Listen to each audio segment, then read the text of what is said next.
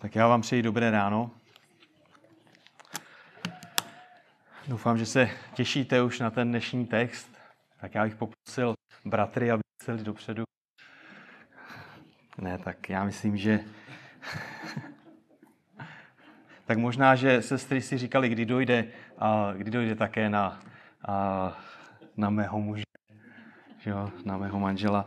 Ale já věřím tomu, že uh, jistě ten dnešní text uh, z toho listu Efeským, z té páté kapitoly, uh, 25 až 33, uh, určitě uh, je směřován především mužům, ale je užitečný také pro ženy. Je užitečný pro každého z nás. Je užitečný i uh, pro tu mladou generaci, aby viděla, jakým způsobem může a jakým způsobem má žít před, před Boží tváří. Tak název toho dnešního kázání je muži milujte své ženy, jako Kristus miloval církev. To je obrovská výzva, ne? Muži milujte své ženy, jako Kristus miloval církev. Tak pojďme se pomodlit. Děkujeme ti, Otče náš nebeský, za to, že ty jsi svrchovaný Bůh a Pán nad svojí církví, nad svým tělem. Ty jsi Bůh, který vyvolil svůj lid, pane, a povolal jej do společenství a s tebou. Děkujeme ti za to, že můžeme vidět, jak ty jsi se obětoval, pane, za svůj lid, pane, jakým způsobem si projevil svoji lásku, pane, a děkujeme ti za to, že jsi to ty, který nás vedeš, pane, proměňuješ naše životy, pane, který nás posvědčuješ skrze své slovo a tak tě moc prosíme za to, aby si vedl i ten čas, který je před námi. Moc tě prosíme za to, aby, aby ty si působil svým slovem, pane, v našich srdcích, pane. Prosíme tě za to, aby naše mysl byla otevřená, pane. Moc tě prosím za to, aby ty si jednal v našich životech a prosíme tě za to, aby z toho vzešla sláva. Chvála tobě. Amen. Tak pokud věříš v Krista, pokud věříš v Ježíše Krista, tak už máš, už máš nezbytný základ. Pokud věříš evangeliu, pokud věříš, jak Kristus miluje tebe. Teď k mužům, bratrům tak když, když víš, jak Kristus miluje tebe, už máš, už do značné míry víš, jak máš milovat svoji ženu. Jo, I ten název toho kázání zněl jako muži milujte své ženy, jako Kristus miloval církev. To znamená, že pokud si činil pokání, pokud si slyšel evangelium, pokud si vyznával své hříchy, pokud tě Bůh povolal do společenství s tebou, pokud zaměřil tvůj pohled ke kříži na Krista a ty si uvědomuješ, jakým způsobem tě Bůh miluje, tak už máš dobrý, nezbytný základ k tomu, aby si správně miloval svoji ženu. Tak otevřete si spolu se mnou pátou kapitolu listu Efeským a víme dobře, že kontext je král, tak proto budeme číst už od 18. verše. Já to mám tady vyčištěný větší, protože nějak hůř a hůř vidím. Jo? Není to, je, je to zvláštní, ale jako hodně se to a, zhoršuje. Takže Efeským, pátá kapitola od 18. verše, čteme následující. Píše apoštol Pavel, ale je to boží slovo, které vyšlo z božích úst. Že jo? Tak neopíjejte se vínem, v němž je prostopášnost, ale naplňujte se duchem. Mluvíce k sobě v chvalospěvech, v oslavných zpěvech a v duchovních písních. Svým srdcem zpívajíce pánu a velebíce ho a vždycky za všechno děkujíce ve jménu našeho pána Ježíše Krista, Bohu a Otci. Podřizujte se jeden druhému v bázni před Kristem, ženy svým mužům jako pánu, neboť muž je hlavou ženy, jako je Kristus hlavou církve. On je zachráncen těla. Ale jako je církev podřízena Kristu, tak i ženy ve všem svým mužům. Muži, milujte své ženy, jako i Kristus miloval církev a sám sebe za ní vydal, aby ji posvětil, když ji očistil vodní koupelí v slovu, aby sám sobě postavil slavnou, slavnou církev, která by neměla poskvrny, ani vrázky, ani čehokoliv takového, ale byla svatá a bezúhoná. Takto jsou povinni muži milovat své ženy jako svá těla. Kdo miluje svou ženu, miluje sebe neboť nikdo nemá své tělo v nenávisti, ale živí je a pečuje o ně, jako i Kristus o církev. Vždyť jsme údy jeho těla z jeho masa a z jeho kostí. Proto opustí člověk otce i matku a přilne ke své ženě a, a budou ti dva jedno tělo. Toto tajemství je veliké. Vztahuje je však na Krista a na církev. Ale také jeden každý z vás, ať miluje svou ženu jako sám sebe a žena, ať se bojí svého muže. Tak jsou dvě základní věci, které se týkají, které potřebujeme chápat a vidět v tomto celém, v tomto celém textu. První věc je, je naplňování duchem. Je základ, ze kterého všechno ostatní vyplývá, ze kterého všechno ostatní roste. To je něco, co musíme chápat, co musíme držet, co musíme mít ve svém srdci. Naplňovat se duchem tady znamená žít ve přítomnosti Pána Ježíše Krista.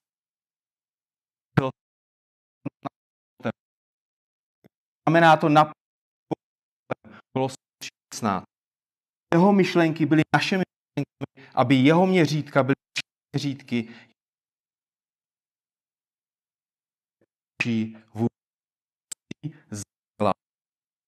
pro každý. Týká se to a, a milování nebo lásky mužů. Druhá věc je, že Pavel staví porozumění manželství na vztahu Krista a církve. To je další důležitá věc. Proč? Protože manželství má ukazovat právě na vztah Krista a jeho církve. Podívejte se ještě jednou, co Pavel píše od toho 18. verše. Co se děje v životě člověka naplněného duchem svatým. On říká, ale naplňujte se duchem, mluvíce k sobě v chvalospěvech, slavných zpěvech, duchovních písních, s tím srdcem zpívajíce pánu a velebíce ho a vždycky za všechno děkujíce ve jménu našeho Pána Ježíše Krista, Bohu Otci.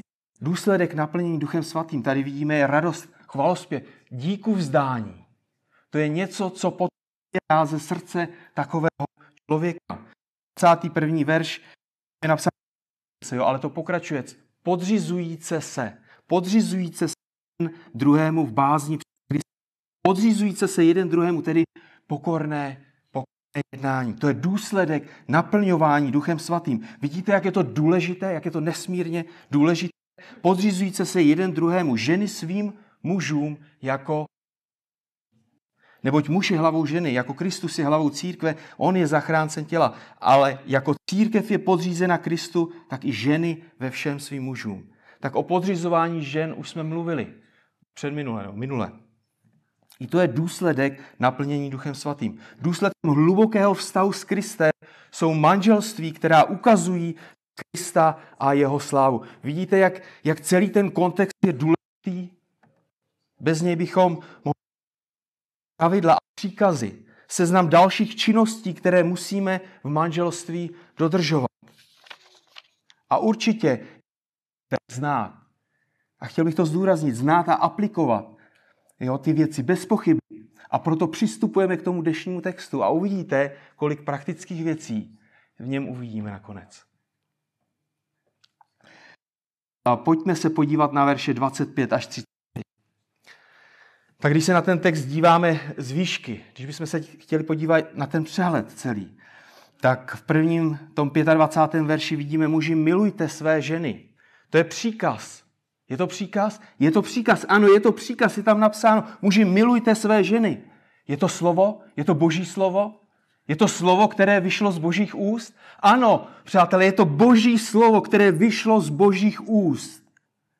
Je to, je to rozkaz krále, sedícího na trůnu, vysokém a vyvýšeném. Muži, milujte své ženy. Ale jak mají muži milovat své ženy? Vidíte další věc? Jako Kristus miloval církev. Jak miloval církev? Obětoval se za ní. To je láska obětující se. Láska bezpodmínečná. Láska, která se obětuje. Proč se obětoval? Proč se Kristus obětoval? Podívejte se do toho textu, do 26. až 27. verše. Tam vidíme lásku, která posvěcuje. Aby posvětil svoji církev aby ji oddělil pro sebe, pro svoji slávu. A když se díváme do těch veršů dál, 28 až 30, vidíme lásku, která, která pečuje. Kristus živí a pečuje o církev. A v 31. 32. verši potom vidíme lásku, která vytrvá. Kristus je spojen s církví, jedno tělo. To je boží záměr i pro manželství. Tak pojďme se podívat na ten příkaz. Na ten, na ten boží příkaz, který, který zní přímo od božího trůnu. Jestli boží slovo je božím slovem, jestli boží slovo je slovem, které vyšlo z božích úst, tak je to jako kdyby volal Bůh, muži, milujte své ženy. Vždyť veškeré písmo je vydechnuté Bohem. Jo? tak víme eh, z listu Timoteovi. Takže 25. verš začíná muži, milujte své ženy, jako i Kristus miloval církev. Je tu nějaký muž, který těm slovům nerozumí? Je to docela jednoduchý příkaz. I nově obrácený křesťan mu může rozumět, bez problému chápat. Proto, proto každé křesťanské manželství může kvést. Ale přesto je důležité mluvit o významu toho příkazu, abychom do hloubky chápali, abychom ho mohli jako lépe aplikovat ve svých životech. Tak muž má milovat svou ženu jak? Jako Kristus miloval církev. Všimněte si, když se díváte do toho textu, a myslím to úplně vážně, podívejte se do toho 25. verše, tak Pavel, Pavel neříká, že muž má vládnout nad vlastní ženou. Pavel také neříká, že má řídit svoji ženu. Pavel neříká ani, že má získat autoritu nad vlastní ženou. Ten příkaz v našem textu zní, že má milovat. To, že muž je hlavou ženy a tím pádem žena se má podřizovat, to už Pavel vysvětlil dříve. To už je jasné z toho předchozího textu. To Bůh, to Bůh už řekl. Teď mluví o povinnosti mužů. Říká, milujte. A, v tom původním textu je docela známé slovo, které asi už jste slyšeli výklad mnohokrát, jo? tak agapeo. Tak vyjadřuje ten nejsilnější druh lásky. Je to bezpodmínečná láska, láska, která se obětuje. A tady jde o rozhodnutí vůle, tady nejde o pocity. Ale pocity a sympatie jsou součástí dobrého manželství. To musíme také chápat a rozumět tomu. Ve vztahu, ve kterém je projevována láska, tak, uh, uh, tak ty, ty pocity a ty, uh, ty sympatie bez pochyby budou. Ale musíme rozumět tomu, že manželství nestojí na, na pocitech.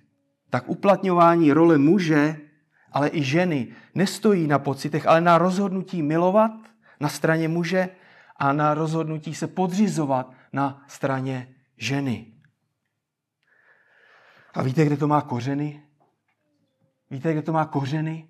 Hluboké kořeny, které musí být zapuštěny až jak nejdál to je možné? Ty kořeny takového smýšlení a jednání jsou zapuštěné hluboko v Kristu. Hluboko v Kristu, ve vztahu s Kristem.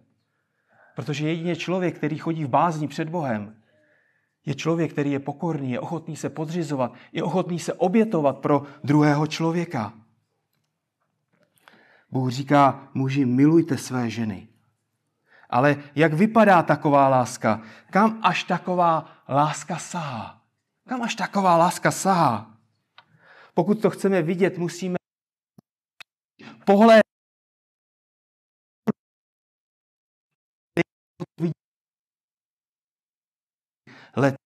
je Krista, který se obětuje, který pro svůj, který se za lid, obětuje tělo a veškerý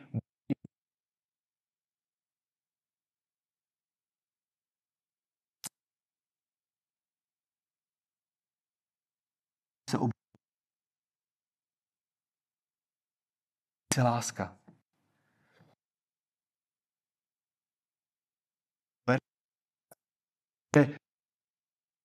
že jsou hodní.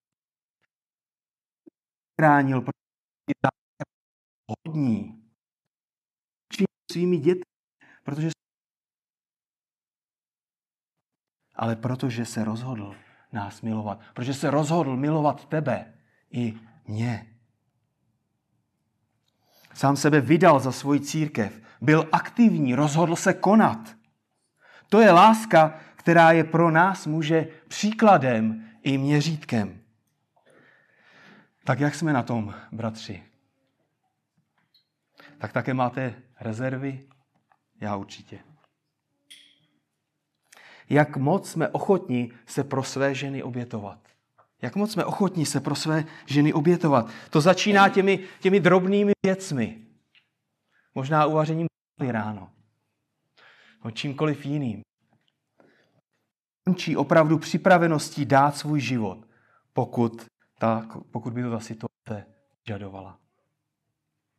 A poštol Pavel Římanům, pátá kapitola, my jsme vlastně četli pátou kapitolu, že jo, teď, uh, dneska. Si to tak vede. Pátá kapitola, 8. až 10. verš. Bůh však projevuje svou lásku k nám tím, že Kristus nás zemřel, když jsme ještě byli hříšní. Vidíte to, Kristus za nás zemřel, když jsme ještě byli hříšní. Tím spíše tedy nyní, když jsme byli ospravedlněni jeho krví, budeme skrze něho zachráněni od božího hněvu. Jestli nepřátelé byli usmířeni s Bohem smrtí jeho syna. Jako nepřátelé jsme byli usmířeni smrtí jeho syna. Je to možné? Kam až boží láska sahá? Tím spíše jako usmíření budeme zachráněni jeho životem. Tak on nás miloval, když jsme ještě byli hříšní. On nás miloval první. On tě miloval v době, kdy jsi ho ignoroval a šel si svou vlastní cestou. On tě miloval první. Taková je boží láska. To bylo rozhodnutí.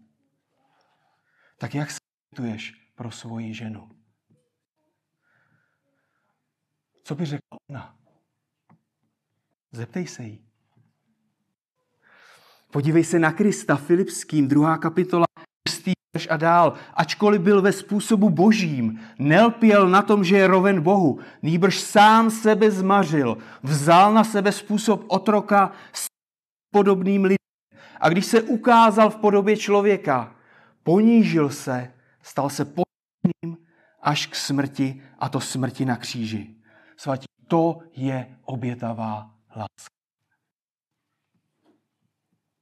Kristus dal sám sebe, to je dávající láska. Obětující, bezpodmínečná láska. To je příklad, velký příklad pro nás. Naše přirozená reakce by měla být, že se obětujeme pro své ženy. Prakticky to znamená, že žádná oběť nebude příliš vysoká. To znamená, že muž bude pracovat, že bude vydělávat peníze, postará se o zdroje na bydlení, jídlo a jiné. Vynaloží veškeré úsilí, aby, aby naplnil potřeby své ženy. V podstatě jí dává život. Ne už pro sebe, ale pro ní. S pohledem upřeným na Krista. Aby všechno, co dělá pro ní, sloužilo Boží, Boží slávě.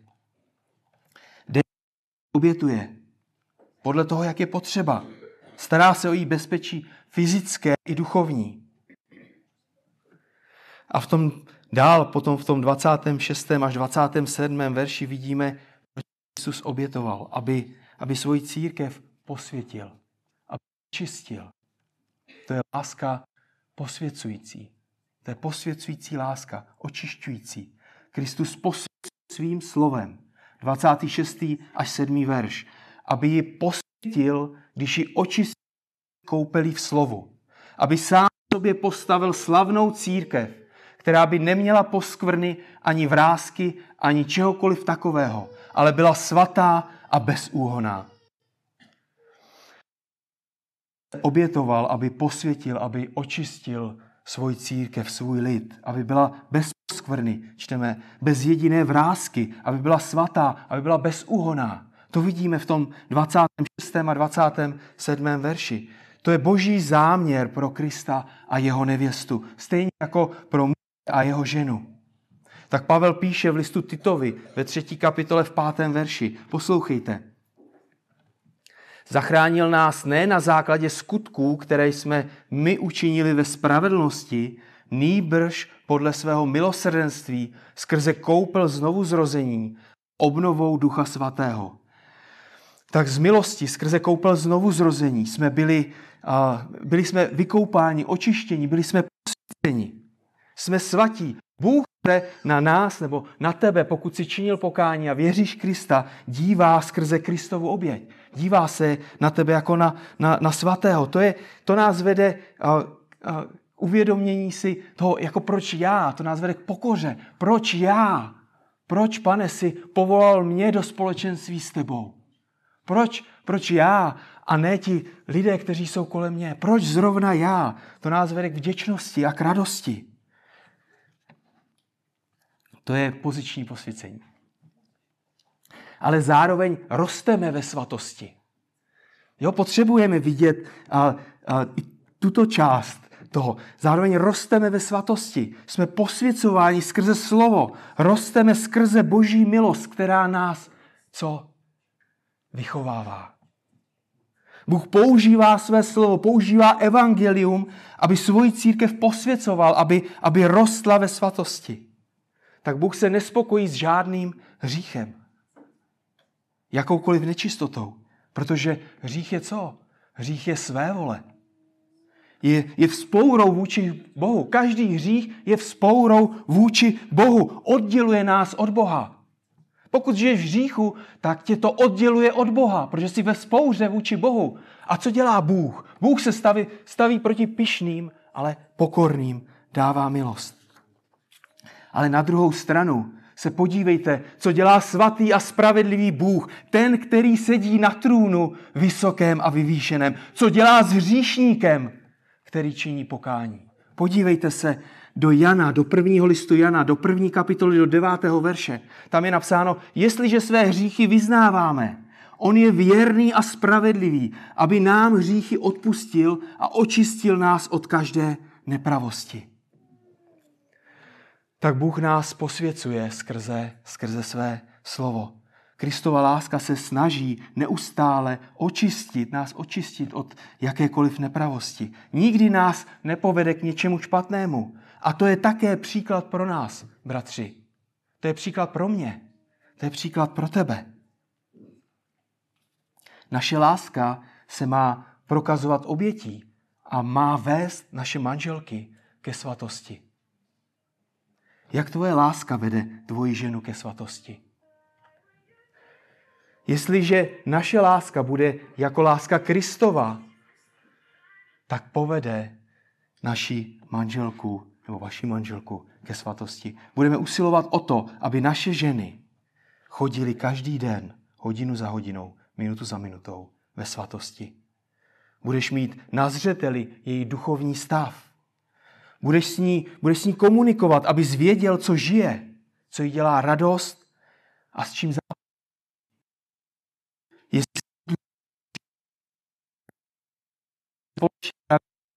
pravidelně číst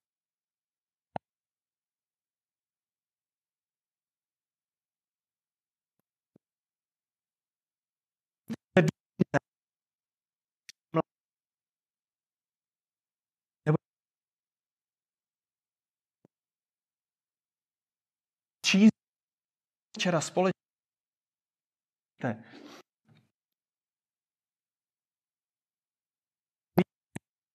nebo ráno se budí a, a musíte se starat o různých, možná, máte čas někdy odpoledne, večer. Každého toho manželství je odlišný. Jestli, jestli spolu mluvíte, a modlíte se, no, čtete Boží slovo ráno, večer před spaním, to záleží, to záleží na tobě. Tak svoji ženu budeš chránit před vším, co by negativně ovlivňovalo její charakter chránit ji před hříchem. Zátěží a břemeny, které by ji vedly do hříchu. Zkrátka jistě její svatost bude naprosto klíčová. Tak nehledě na jiné texty v Božím slově, o které máme, tak i z tohoto textu vyplývá, že spojení věřícího a nevěřícího v podstatě není možné, protože oba mají být svatí. Jo, muž má vést tu ženu, pomáhat jí ke svatosti. A to může jedině, když, když on sám žije ve svatosti, když je naplňovaný duchem. Že jo? Ale máme jiné texty, které jsou, bych řekl, mnohem jasnější k tomu. Ale jenom jsem chtěl, abyste viděli i toto. Tak co potřebuješ, abys mohl správně vést svoji ženu ke svatosti? Tak za prvé, nejdřív musíš chápat, že je to tvoje drahá polovička. Jo, a když je to drahá polovička, zná ta druhá polovička je taky drahá, jo? To není jako, že dražší polovička. Nebo Ale je to, je to tvoje drahá polovička.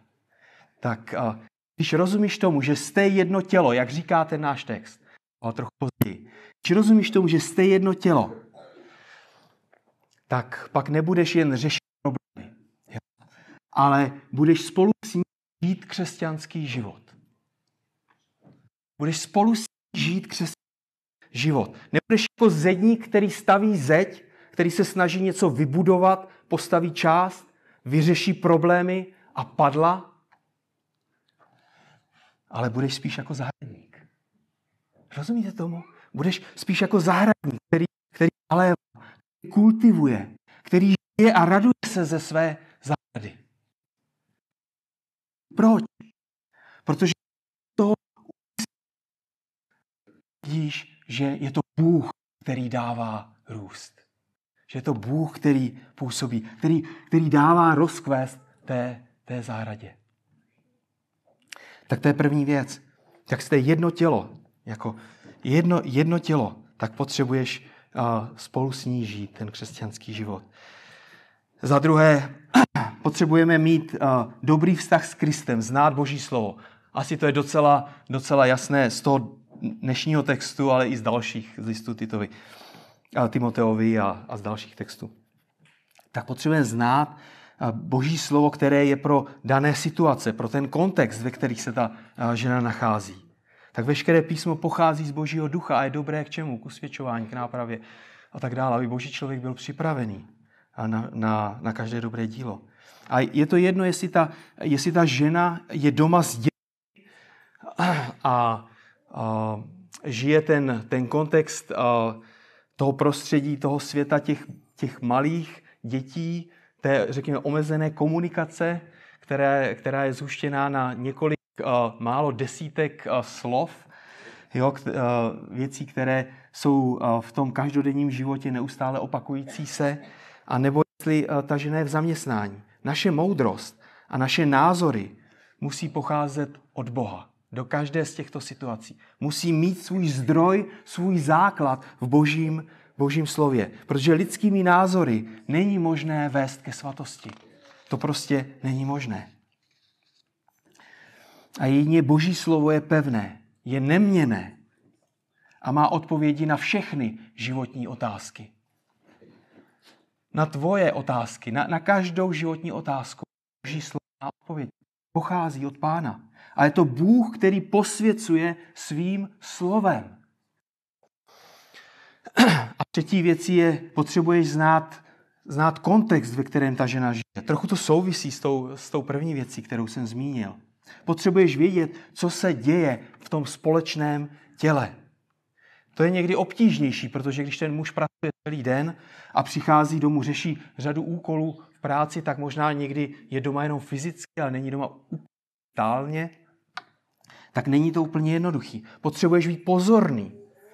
Pokud nebudeš naslouchat a možná eh, někdy i docela dlouho naslouchat, těžko budeš správně milovat. Potřebuješ poznávat svoji ženu. Poznávat svoji ženu, přemýšlet o ní, modlit ní, vidět, co žije. Co se stane, když nepochopíš kontext? Přesto ji budeš vést podle svých vlastních představ. Co se stane? Když ta žena zjistí, že nechápeš její kontext, bude těžké se pro ní sdílet. Bude to obtížné. Pokud ji na základě nepochopení začneš vést, budovat, napomínat nebo jinak napravovat, tak ji zraníš. Přineseš sice Boží slovo, ale do jiné situace, než ve které se ta žena nachází.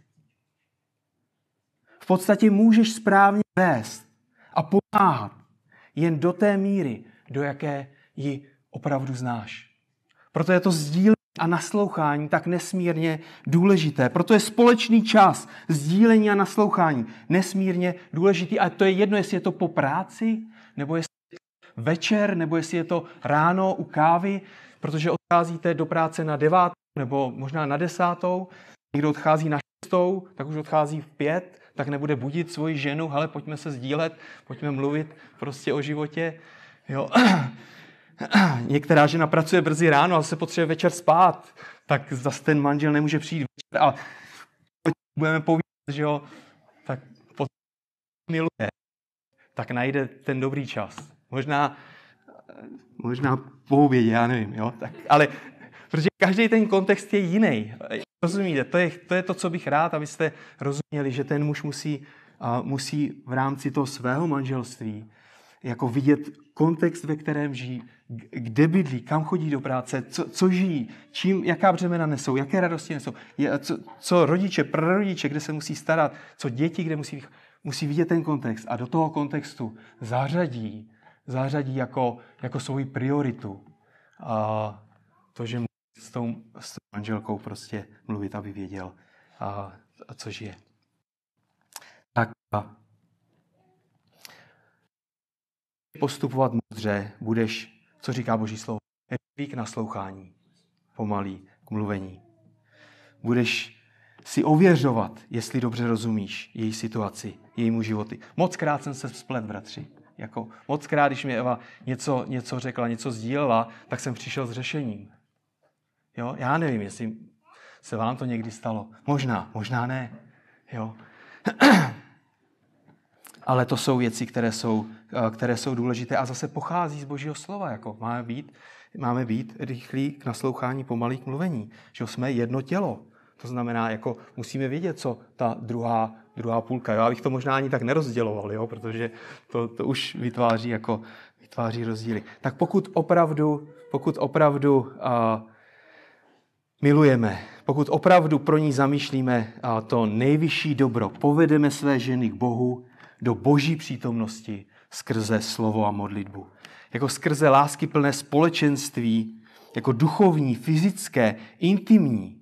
Jako a všichni v tom potřebujeme růst. Každý z nás potřebujeme růst v těchto oblastech. Tak už jsme viděli příkaz, milujte.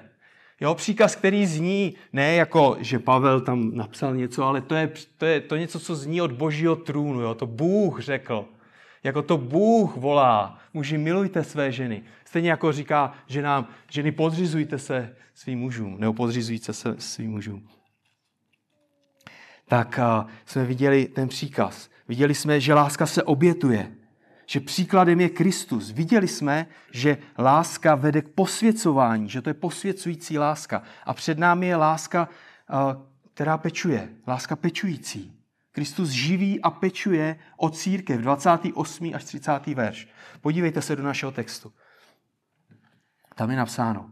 Takto jsou povinni muži milovat své ženy jako svá těla. Kdo miluje svou ženu, miluje sebe.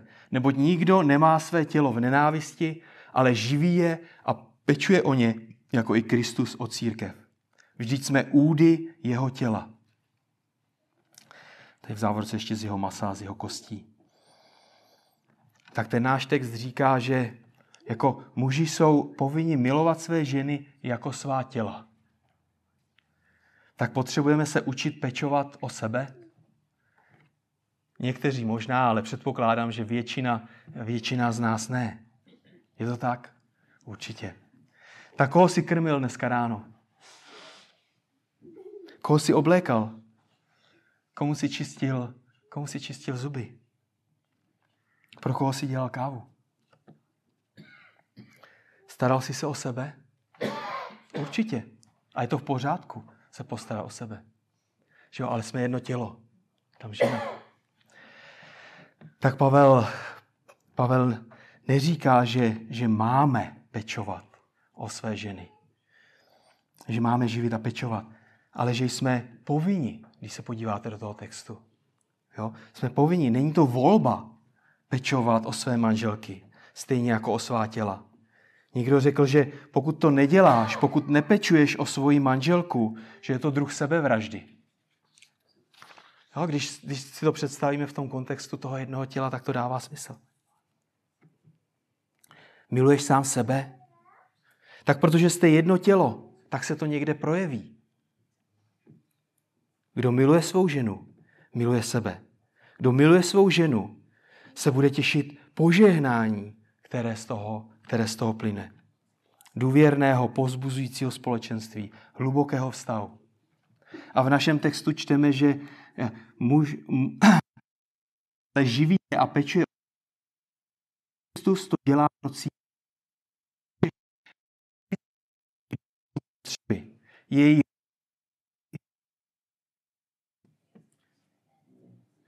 a tak všichni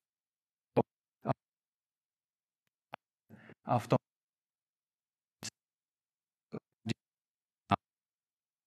verš 28 až 3. Kdo je ten, kdo zajišťuje zdroje a péči? Kdo to je? Není živý a stará se o svého manžela. I takové společnosti dnes.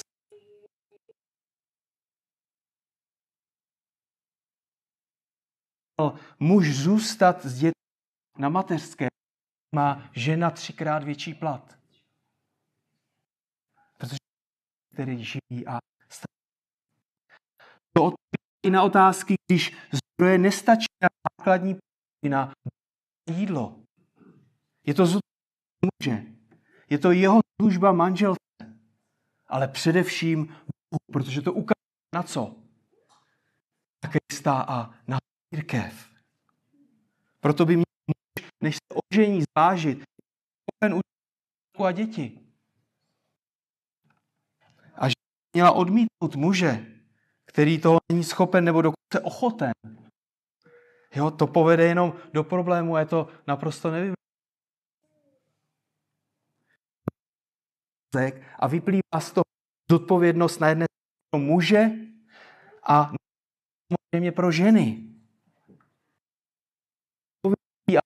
A do péči o své ženy. Poskytovat prostředky, bezpečí, odpočinek, péči. A něco není v pořádku. Muž na, na manželku jenom na, na to, co uklízí, nějakou uklízečku, kuchařku nebo pradlenu, nebo já nevím, cokoliv řekne, sexuálního partnera. Ale nedívá se na ní jako na svěřený poklad od Vidíte to? Vidíte to? Tvoje žena je pro tebe boží dar. Tvoje žena je pro tebe boží dar.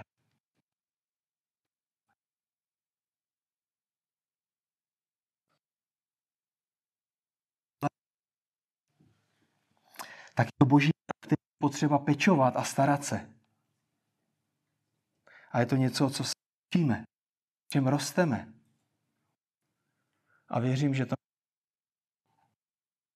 doufám, že rosteme v tom. Tak viděli jsme příkaz milovat. Viděli jsme lásku obětující. Viděli jsme lásku posvěcující. Viděli jsme lásku pečující. Ale podívejte se do našeho textu dál. Na poslední skutečnost vidíme tam lásku, která vytrvá. Láska, která vytrvá. Proto pustí člověk otce i matku a přilne ke své ženě a budou ti dva jedno tělo. To tajemství je veliké, tahují je však na Krista a na církev. Tak v tom 31. verši opustí a přilne budou, je, čteme, opustí a přilne budou jedno tělo. To ukazuje na, na hlubokou duchovní, mentální i fyzickou jednotu. Neoddělitelnou jednotu. A Pavel pokračuje, toto tajemství je veliké, vztahuje však na Krista, na církev. A vidíme, že tady právě vidíme, že Pavel staví porozumění manželství na vztahu Krista a ukazuje na, na hlubokou jednotu.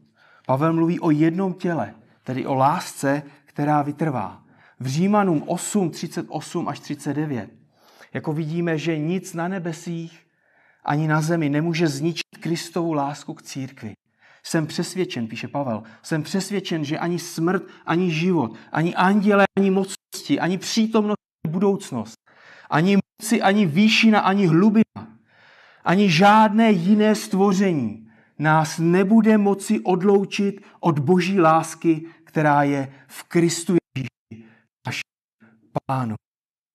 Ani život, ani anděle, ani mocnosti, ani přítomnost, ani budoucnost, ani žádná moc. Nic tě nemůže odloučit od Kristovy lásky. A stejně jako nelze oddělit Krista od církve, církve není možné, kromě dvou biblických důvodů, oddělit manžele, tedy zrušit manželství. Bůh v Malechiášovi říká, že nenávidí rozvod. To je na jedné straně. Ale zároveň v Novém zákoně uvádí dva legální důvody, kdy je to možné a je to v pořádku. Důvodem je, když jeden z partnerů páchá nemorálnost, cizoložství. Matouš 5, 31 až 32, Matouš 19, 9. Potom ten druhý nevinný partner může požádat o rozvod a následně je volný pro případný nový sňatek. Druhý důvod je, když nevěřící partner chce odejít, když se chce rozvést. Věřící mu to umožní, věřící je pak volný pro případný další nový sňatek. První Korinským 7.15. Tak to jsou možnosti. To jsou možnosti, které Bůh dává, ne příkazy. Vždycky záleží na kontextu dané situace. Ale když se vrátíme do našeho textu, vidíme jedno tělo, jednotu mezi mužem a ženou. Vidíme dokonalou jednotu Krista církve. Kristovi obětující se, posvěcující, pečující a nerozdělitelné lásky. Svatí manželství, které oba žijí s Kristem, které žijí pro Krista, bude ukazovat na co? Na co bude ukazovat manželství, kde oba žijí s Kristem a pro Krista? Co bude ten výsledný produkt?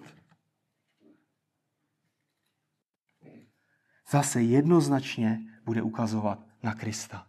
Tedy na vztah Krista a jeho církve, jakožto jeho nevěsty. Více se ve svém vztahu budou ti dva přibližovat ke Kristu. Jo, čím více se budou přibližovat k Kristu, tím blíže si budou i navzájem. Což bude mít nesmírný dopad na, na hloubku, intimitu i radost v tom manželském vztahu. A svatí před námi je závěrečný verš. A co může dělat poslední verš? Jako, nemluvíme o poslední v Biblii nebo takhle, ale, ale řekněme závěrečný verš nějaké pasáže. Co by bylo dobré, kdyby takový verš přinášel? Co by bylo, co by bylo dobré, užitečné, co by bylo praktické? Co by bylo praktické? Tak když se díváme na ten 33. verš, tak vidíme, že je sumarizací. Že jo, přináší sumarizaci, přináší nám závěr, řekněme, tohoto oddílu. Ale také jeden každý z vás, ať miluje svou ženu jako sám sebe a žena, ať se bojí svého muže. To znamená, muži, milujte své ženy a ženy se mají podřizovat svým mužům.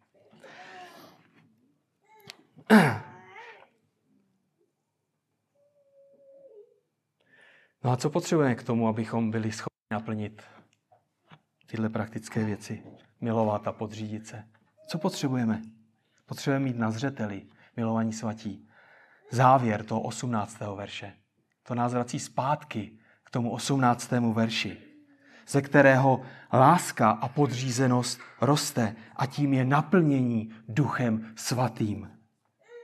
Takéž vám pán dává moudrost, dává vám radost, požehnání a i hlubokou intimitu, tu, tu duchovní, ale tu fyzickou ve, ve vašem manželství. Tak než jsou naše manželství nádherným obrazem toho vztahu, toho vztahu Krista, jeho církve, a jeho nevěsty. Amen. Tak děkujeme ti, Otče náš nebeský, za to, že ty jsi ustanovil manželství, pane. Tak ty jsi ho ustanovil a podstatě hned, jak jsi stvořil tento svět, když jsi stvořil Adama s Evou, pane. Děkujeme ti za to, že uh, už, už od tohoto okamžiku, nebo dávno předtím, pane, už si zamýšlel, že tento vztah bude ukazovat na tebe, na, vztah, na tvůj vztah, pane, ke tvé církvi. A tak tě moc prosím, pane, za každého z nás, tak si sám uvědomuju, že potřebuji růst téhle oblasti, pane, a věřím, že každý z, z těch bratrů, jak tady, tady sedí, pane, nebo stojí, tak a, a každý z nás potřebujeme růst, pane, ale i na druhé straně i ženy potřebují růst v tom, aby a se podřizovali, pane, a, a vedli život, který je hodný tebe, pane. A tak tě moc prosím za to, aby ty si vedl jednoho každého z nás, pane, aby jsme naplňovali ty role, pane, které vidíme v tomto textu naprosto, naprosto, naprosto jasně, naprosto prakticky v těch každodenních věcech, pane, ale aby jsme je naplňovali, pane, z bázní před tebou. Prosím tě za muže, za to, aby, aby si je vedl v, v tom naslouchání, sdílení, pane, a v, a v těch věcech, které nám jsou možná, jako pro nás jsou možná trochu obtížnější, pane. Prosím tě za to, aby ty jsi se oslavoval v těch našich vztazích, pane. Aby lidé kolem nás viděli, pane, že, a, aby viděli, že chodíme s tebou, pane. Možná, že nemáme jenom vítězství, ale že máme také i prohry, pane, ale že, že utíkáme za tebou a že jsi to ty, který potom způsobuješ, pane, hlubší a hlubší jednotu mezi námi, pane. Prosíme tě za to, aby jsme žili v bázni před tebou, pane, aby druzí viděli, do těch našich vztahů, aby viděli, že, že žijeme, že toužíme žít, pane, pro tebe, aby ty jsi byl oslavený, pane. Prosím tě za to, aby, aby ty si dával, pane, moudrost a, a jako to správné boží slovo, pane, i do těch každodenních situací, ve kterých se nacházíme. Amen.